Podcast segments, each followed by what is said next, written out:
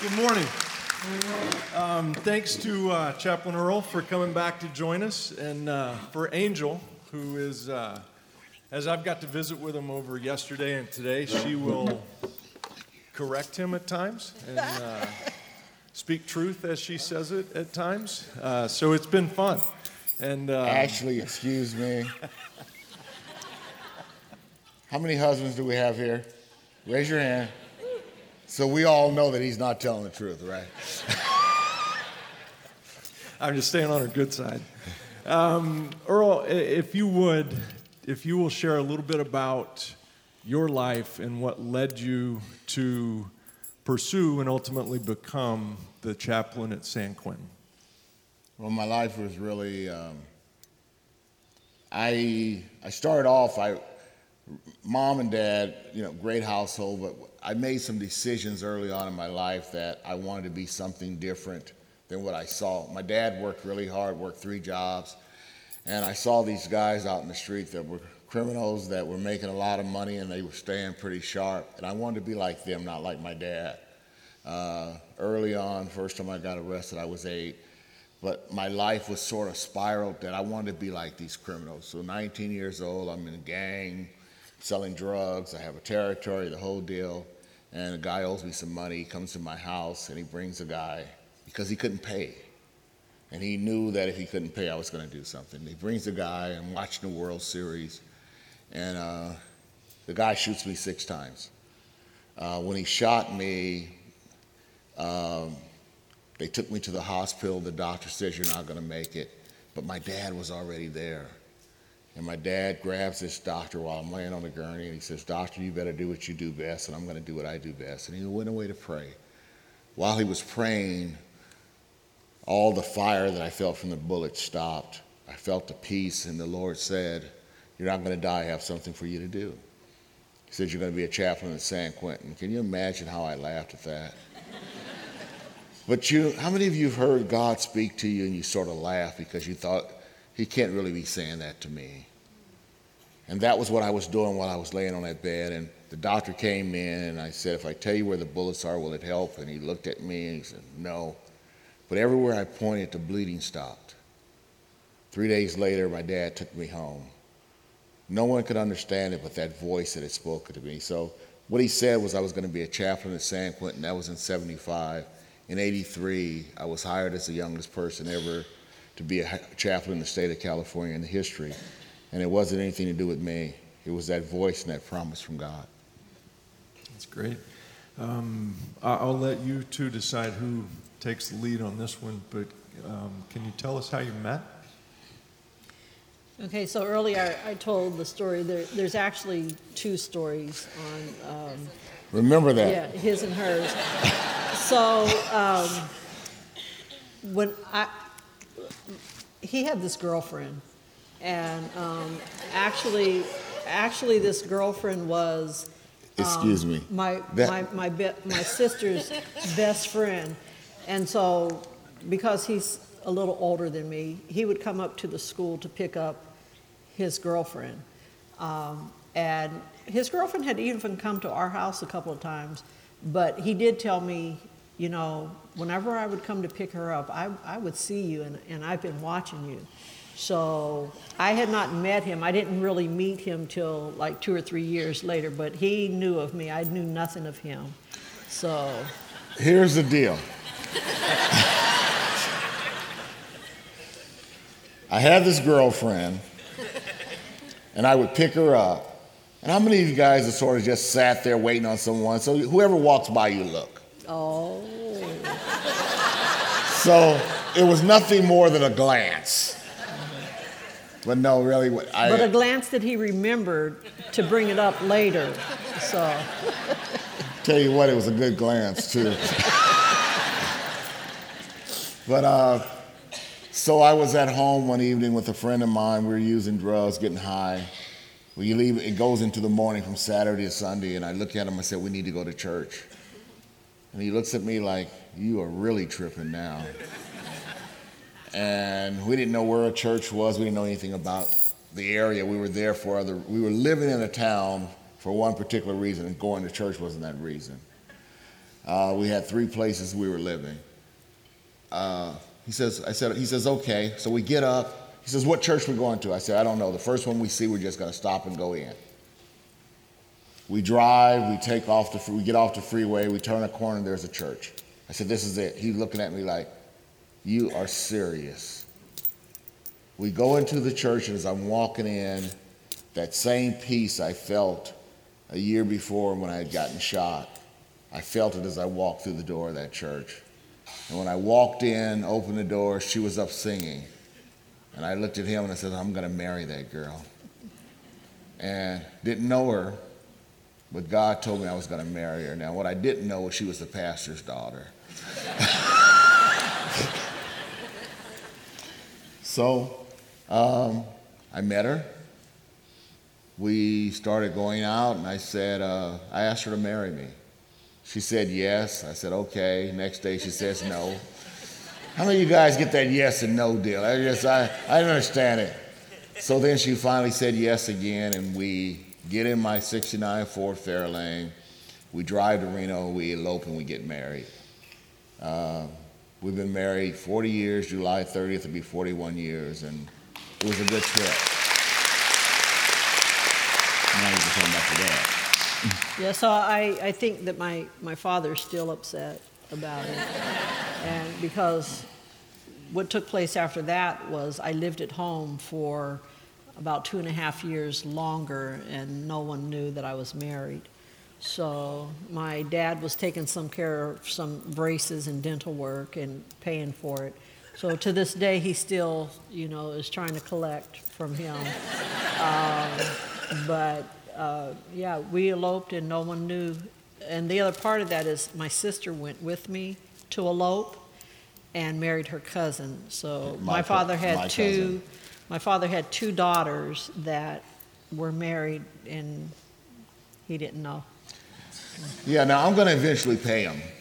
I, I'm working on it. I'm saving. But the thing, you know, the thing is that when we eloped, I went back to college, and the only thing I knew is when I asked her to marry me, that God had told me to do it. And there was a lot of things crazy in my life. There was a lot of stuff. I was in Bible college, but there was still a lot of stuff I was going through.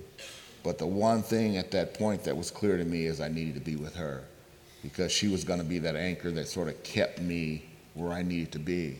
And it wasn't anything to do with her dad. Her dad was tripping on me because I was in gangs and drugs and all that. And even though I said I was in ministry, you guys, how many of you guys book people on suspicion?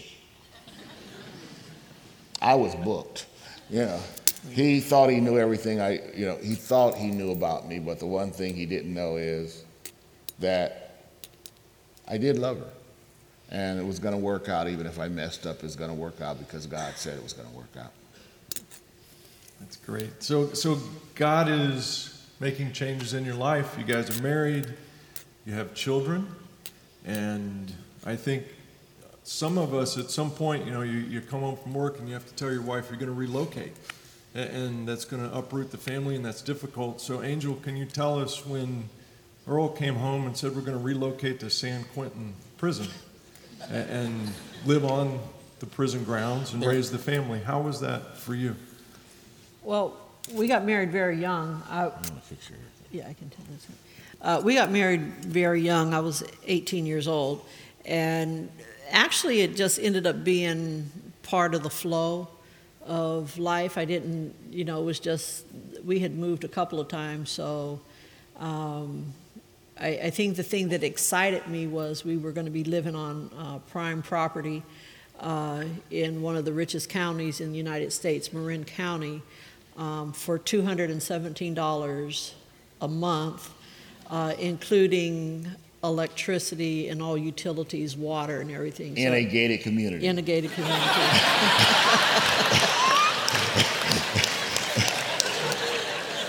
so I was able to work with that pretty good. It was it was that was all right with me, and the largest house that we had lived in thus far. So um, it worked out. It worked out pretty good, and uh, I didn't really have any kind of reservations about it. So, looking back, what would be one of your favorite memories of raising a family in San Quentin? Uh, one of my favorite memories, um, I, I would have to say, is my children. Uh, we have two boys and two girls, and my children they got a first-hand um, access to these. Some of these uh, men did uh, ground duty, and so they were out and about. And as you know, that children are very um, children are very honest and open and a lot of times i would hear you know some of the inmates in our yard doing yard work and i would hear some of the questions that my my children who were very very young would straightforwardly ask them and and then the honest answers that they would receive back. So i think that that that was a thing that kind of set in their spirits. Um, now, one of the things that I did tell my children was if you ever find yourself in a position of being detained or incarcerated, I would not be coming to visit you because you're able to see, you know, how this life works. So you are very voluntarily uh, making a decision to to do something that would get you in this position. So I'm sure that that wouldn't have been true, but She would have visited him. Earl, there's um, y- you're you're at San Quentin and you're the chaplain, and you're also a chaplain for the Golden State Warriors and the 49ers, and for a little while with the Giants. What steps led you from, or not from, but inclusive of San Quentin to professional athletes? That seems like a a pretty big gap in uh, people. Well, you know, one of the things I'll tell you is the biggest similarity between guys that are in prison and professional athletes is Dodger fans. when you see a Dodger fan, immediately you think of, you immediately think of prison.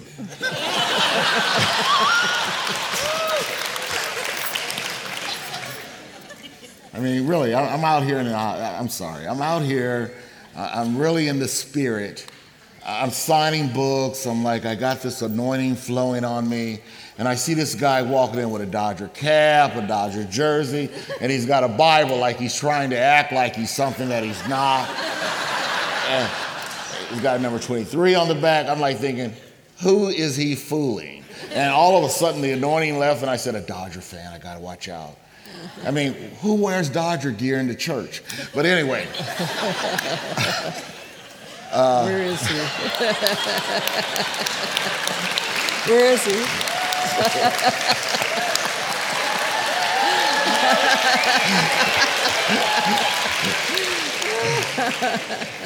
so no, really, the thing I would tell you is, uh, Chris, when we, the ministry in sports is similar to ministry in prison because the largest counties are also the feeder counties for uh, the prison systems of the country.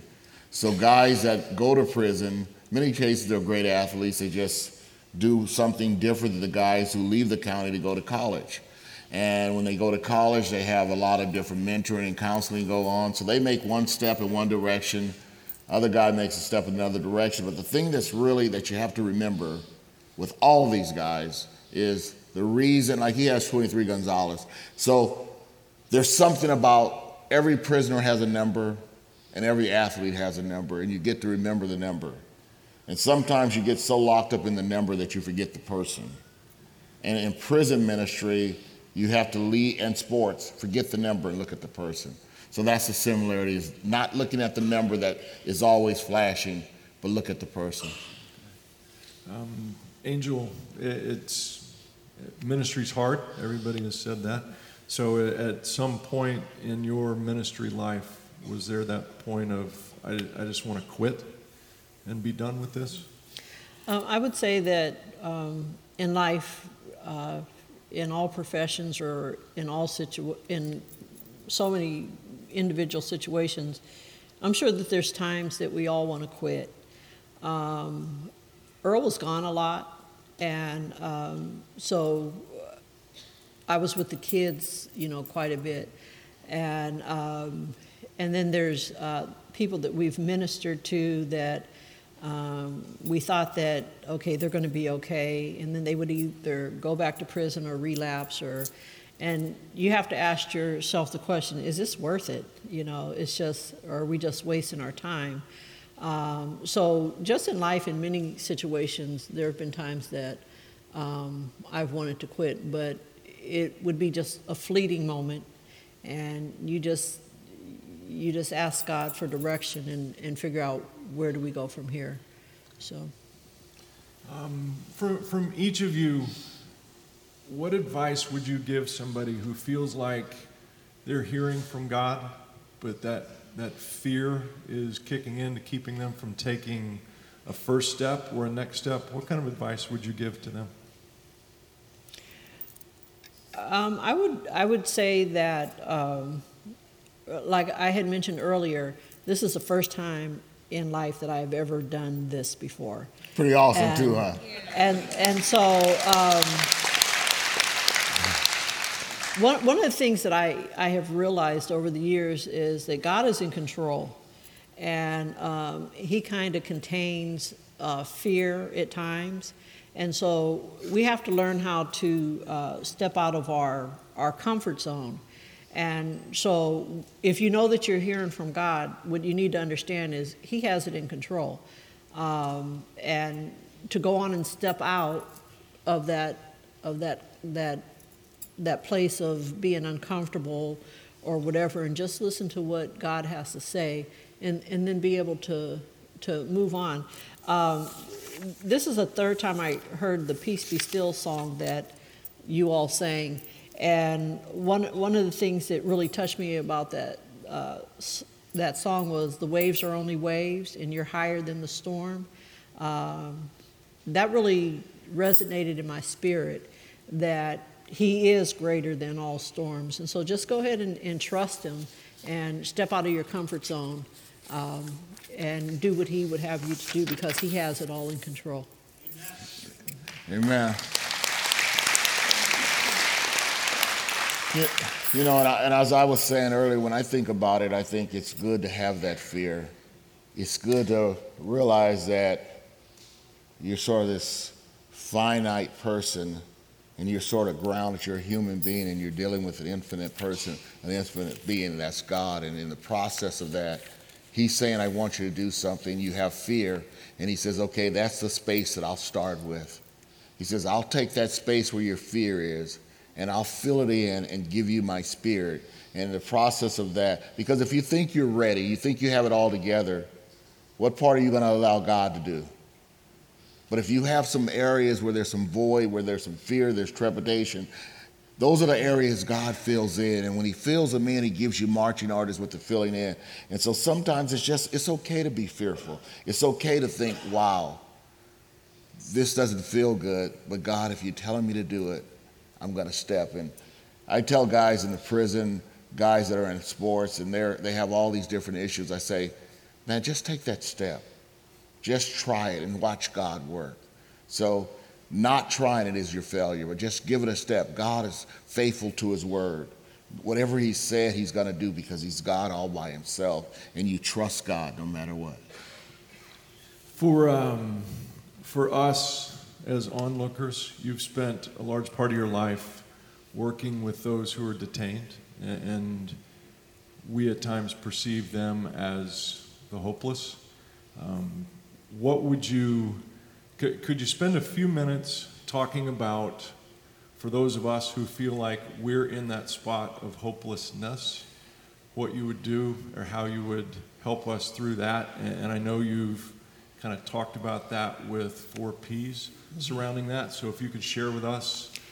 I like how you adopted our word detained as opposed to incarceration. I've been watching you with that. Good job. No, and it's really, it's really, it's awesome because when you're in prison, you're detained, and you get there because of some kind of some form of incarceration. And when you think about it, a lot of us walk around every day dealing with incarceration. We're walking around with things that bind us up and bound us, and we're bound and we're tight, we're shackled. And that's really what incarceration is. And being in prison is just the part of the detainment, as a byproduct of some guys' incarceration. For us, we believe that whatever your crime was, whatever you did, we can't change that. We can only speak to who you are as we meet you. And Angel came up with this thing, and it simply says this there is hope for the seemingly hopeless. And the reason we believe that, and I was trying to figure out what we're going to talk about, she says, I got it. And she comes up with these P's, and she says, I got it because you know what? There's a lot of us in this room that are wondering about God, what's going on? How long is this going to go, God? How much longer are we going to endure this and deal with this? And maybe you don't have to raise your hand, but just think. How many of you guys and women would just say, you know what, God, I'm sort of tired. I've been waiting on a breakthrough. I've been waiting on something to happen. And what we came to share with you is there's hope in that wait. There's hope in that situation. There's hope in depending on God and trusting God that He does not fail, He doesn't give up. So we, we, we wanted to sort of share this with you. We, we wanted to share there is hope. And Angel, Angel talked to you more about why she said there is and the seemingly, because those are really key words for her. Um, a lot of time, uh, the reason why I put seemingly in there is because a lot of times we just feel like there is no hope at all. Um, and and the, the situation looks so desperate. Um, and so it, it is seemingly hopeless. But when we, when we realize that uh, God is in control and that He will order our steps. We have to understand that He is hope. So there is hope uh, for the hopeless. Um, a lot of times we're struggling with our children, we're struggling with addiction, we're struggling with all different kinds of, of things. Um, one of the things about uh, whenever people become detained um, or are locked up in prison or in an institution, um, a lot of times we forget that it's, it's not just that person that is dealing with this situation. It affects the whole entire family. And so um, a lot of times the family feels hopeless, you know, for their loved ones. So, you know, we just have to continue to pray for our loved ones and seek God's guidance in whatever it is that we're dealing with in that particular situation because there is definitely hope um, for that loved one. We, we've, we've seen it. We've seen it. So. And the key is it's not just the person that's behind the bars, it's the family as well. And for us, as Angel was saying, you know, we, we talk to families and they're like, what do I do? And we just say, keep trusting. God, God's gonna, God's gonna, we started a program, and every guy that was in our program that we started was a lifer. They weren't going to get out. We just started saying, trust God, trust and believe in God. And you're not your crime. You're who you trust in, you're who you believe in. And all those guys got out. They're married. They have homes. They're doing uh, exceptionally well. And it's and it's all really because God did it, not man. So, and their families are reconnected. So, if you're in that situation, then we're going to talk about these four P's, but I want to say this to you. If you're in that situation where you have a loved one that's detained, perhaps in the process of being detained, remember who the loved one is and don't focus on the crime. Remember who your loved one is and don't focus on the crime. And the same love that you had, continue that love and trust God in the midst of your trust and your love. Just trust Him. So I wanted to tell you that because don't give up. Try them. So we have these four P's we wanted to talk about, and Angel came up with what, what would we say to someone if we were trying to say there is hope for the seemingly hopeless? And she, she hit it. She says, You have purpose. There's a purpose in all what we do, there's a passion, there's a persistence, and then you need to have patience. So those are the four things we're going to talk about. The first one comes from Romans 8, uh, 37. When you guys remember where, if you read that, it says, there's all this stuff that goes on in Romans 8. You know, you're sort of bound, you're tied up, you're twisted up, all this stuff happens. Yet, in all these things, we are more than conquerors through Christ who loved us. How many of you guys have been through some stuff? How many of you guys may be going through some stuff? Not too many people. Okay, we're in church, so you guys got to be honest. so, in the midst of that, we would say, you have a purpose. What's your purpose? So when we when we talk about purpose in in every in every um, in every situation in everything that we do in life, um, whether it's being a teacher, whether it's being a doctor or a lawyer, we have to find out why are we doing what what it is that we're doing. Um, what is the purpose? And uh, our purpose as we deal with uh, these people who have been in trouble um, is to let them know that there is hope and let them know that they can change their life and let them know that there is peace in the midst of storms.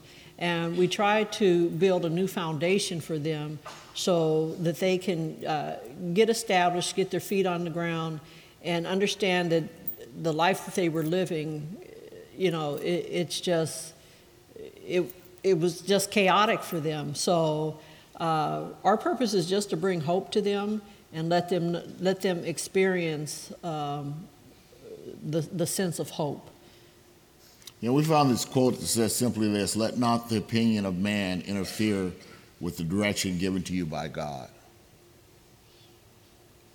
And that's what we say there's hope in the direction He's given you. So our purpose is wherever we go to just say that there is hope. That's our purpose in whatever we do, whether it's dealing with athletes that have issues. Uh, looks like they're not going to be able to get through. God is able to get you through. And in every situation, he's so, he's so awesome. So, first thing we have to do and you have to do is have a purpose for what you're doing. Next thing is a passion. Uh, passion is one of the things that kind of keeps you moving because it, passion comes from the heart. And so there's a lot of times we've had people that um, have actually worked with us and worked uh, worked with us and worked for us that um, initially start off very passionate about what they were doing, and it became very obvious when the, whenever they lost the passion for it because then all kinds of chaos started happening um, in our circle. Um, it, it's a dealing with what we deal with. It can be very emotional. Um, it, it, can be just very troubling, and um, the passion is what keeps you going.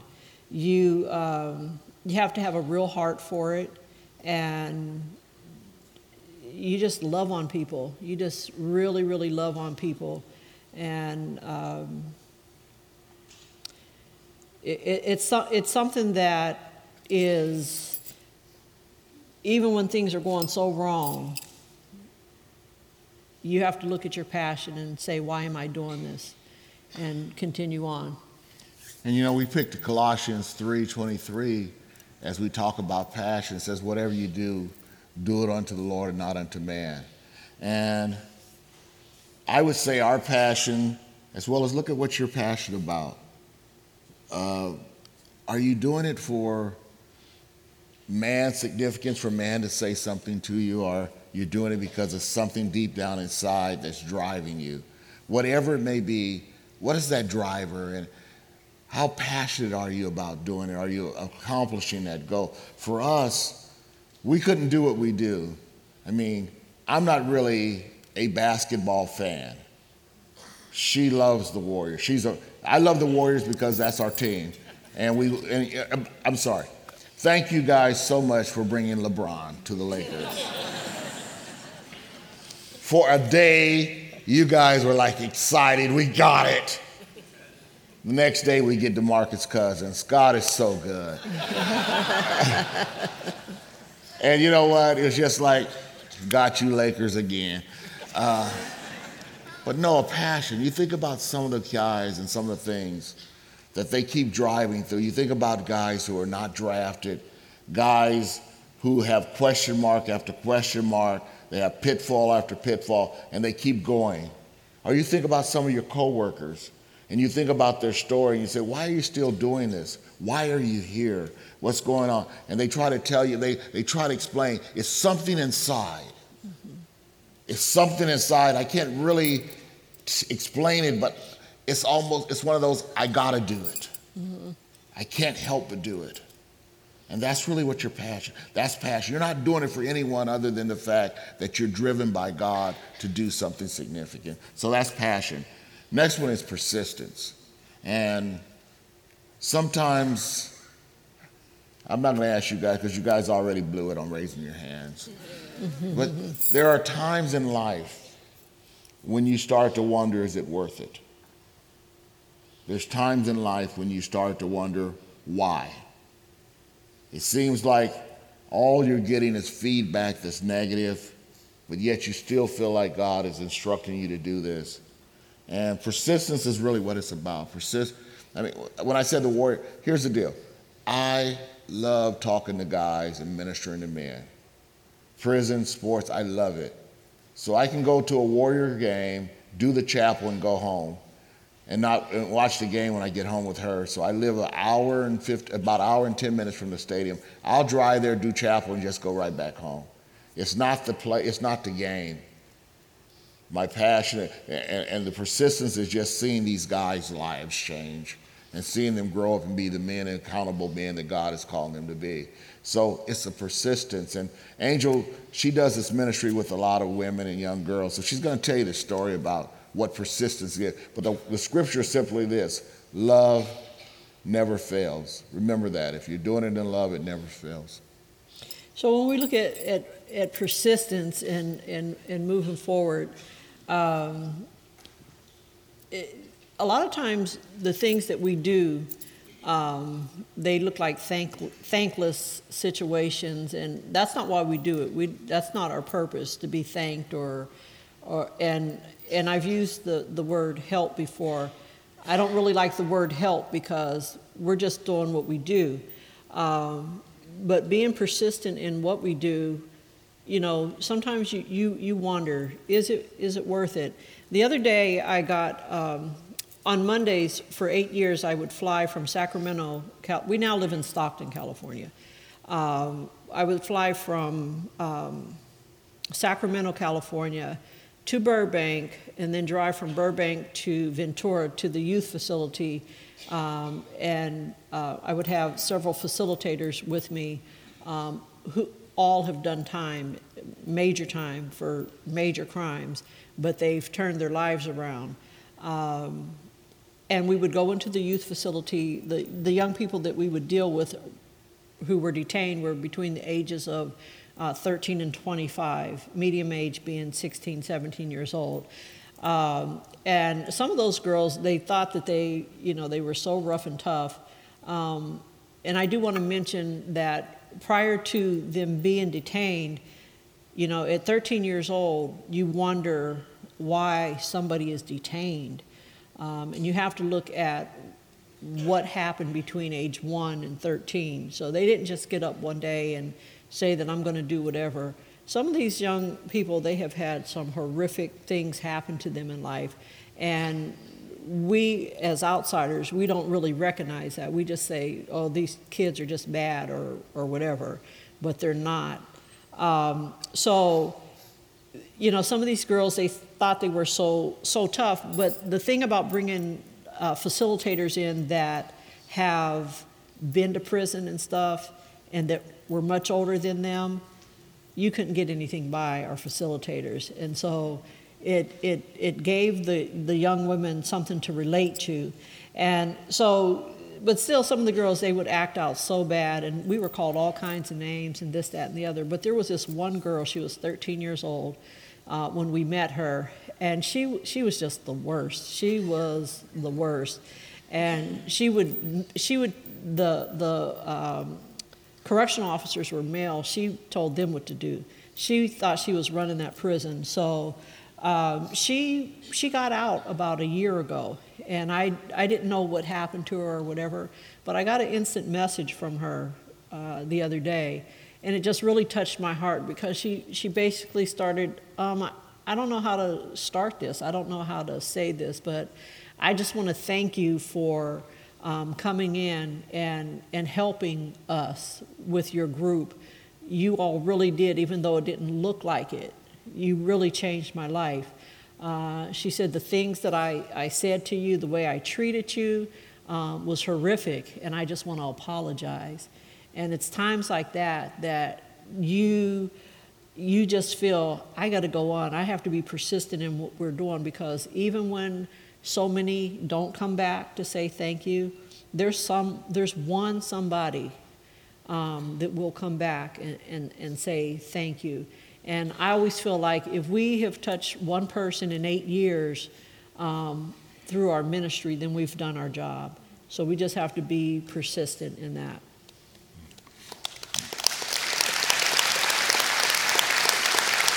You know, and, what I would say about that too, Angel, is just that uh, she she sort of she doesn't really explain it. That she, her crew did an awesome job with these young women, and the young women that are out, she, they still stay in touch with her. The ones that that she sort of touched their lives, and they're doing some amazing work. And what happens so often is you'll never know what happens and the value of what you've done. But when I think about the girls, and she'll tell me that she heard from some girl, and I'll think, wow, she's still doing okay. And, the, and she was saying, we don't know. We, we had one girl who, whose dad was a drug addict. And from the time she was a little girl, he was using her to buy drugs and just all kind of crazy things. Her mom died because of drug overdose. And so when she's 13, she's with someone, they commit a murder she goes to the youth authority and she she is so damaged and broken. And remember I said don't think about the crime, look at the person. And when you think about that young lady, you can say, wow, forget her. You know, who does what she did? Horrible. And when I'm working in prison, I, I, tell, you know, whatever the crime you did, you're doing time for that crime, and God and the judge, everybody understands that. But this young girl, started to feed off of their energy. And you start to see a different light come on. And where there was no hope, where there was just this darkness and a shallowness and a, and a vagueness and, and a void in her eyes, you start to see a light come on. And for me, watching them do the ministry with those young girls, that was the thing that was the key for me, that I could look and I could see when God was doing some amazing work with them and her team, the stuff she did. I, I wish there was video of some of the stuff they did because she did some awesome things that it, and sometimes you just she wonder, you know, is this thing worth it? And and I will watch her the next Monday, driving back to the airport, getting ready to get on that plane to drive an hour to the prison after she landed. You know, who does that except if you have a persistence that God is leading you there? So she's awesome. You know, it, whenever, whenever I think about uh, this this young woman when she was getting ready to get out. Um, it's rough when when you feel like being detained is better than being at home because she would continuously self sabotage self and, and she would pretend like she was crazy. Real smart girl. She can she'd pretend like she was crazy and all kinds of stuff. Um, so there was just so much going on at home. So I, i'm really proud of her. And you know, the last thing we want to say, and then we're going to wrap this up, is so we talked about pay, uh, purpose, a passion, a persistence, and the last thing we want to tell you is there needs to be a, a, patience with what you do. And Habakkuk says There's going to be an appointed time. The vision we give you, there's going to be an appointed time. And quickly, because we only have a couple of minutes, we want to tell you that there is an appointed time. There's a time that what God has told you will come to fruition, and you have to trust that time. You have to trust that God has said that. Uh, you got. We want to talk about Mike. You've got about a minute. You want to talk about him real quick? You, you tell about Mike. Okay. See who's you see? She told me. I anyway, we have this transitional home. see, I told you guys, I won. Okay we, we have this tra- we have this transitional home. We've been um, open for for about a year, and um, a couple of weeks ago we lost our funding, and we house around 16 guys that have uh, been incarcerated um, and have done anywhere from 10 to 30 years. And, and so, anyway, we lost our funding, and so that meant all the guys were getting ready to be displaced. You can tell when somebody's really trying to do the right thing. So we have this one gentleman in there that would get up every morning and he would read his Bible. Um, but as he was, when he was given this news, you know, that he had to leave, everybody had to leave, um, you could just see this stress in his face. And um, so I went to Earl and I says, we can't let him leave. We, we, need, to, we need to keep him here um, because I didn't want to lose him back into the community. So um, now I'll let him finish about this gentleman. What happened? There's a real success story after that. Okay, here's what happened. The guy stayed with us a couple more weeks. And in the process between the time the no funding that he was going to have to go back and live under the bridge or whatever, he got a car, he got his driver's license cleared up, and he has a job. And the fourth thing is he has a place now for the next five months that he's going to be able to live at while he works, free of charge, where he can actually, when he leaves there, he's going to be on his feet. So it was believing God and trusting in with that patience that God is going to deliver at his appointed time. I'm going to ask you guys if it's okay if we pray. I want to pray for you, and maybe you're going through some things and you're wondering, God, when. Uh, we will tell you this there is hope for the seemingly hopeless, and we want to pray for you. Father God, in the name of Jesus, we just thank you now for your grace, for your mercy, for your goodness, and we know, Father God, that there is hope. We trust and believe in all that you do and all that you are, Father God, that there's no one, no one greater than you. So we ask, Lord God, that you would blow your Ruach would come into our lives, that your Holy Spirit would guide and direct us, and keep us, Lord God, in Jesus' name. Amen.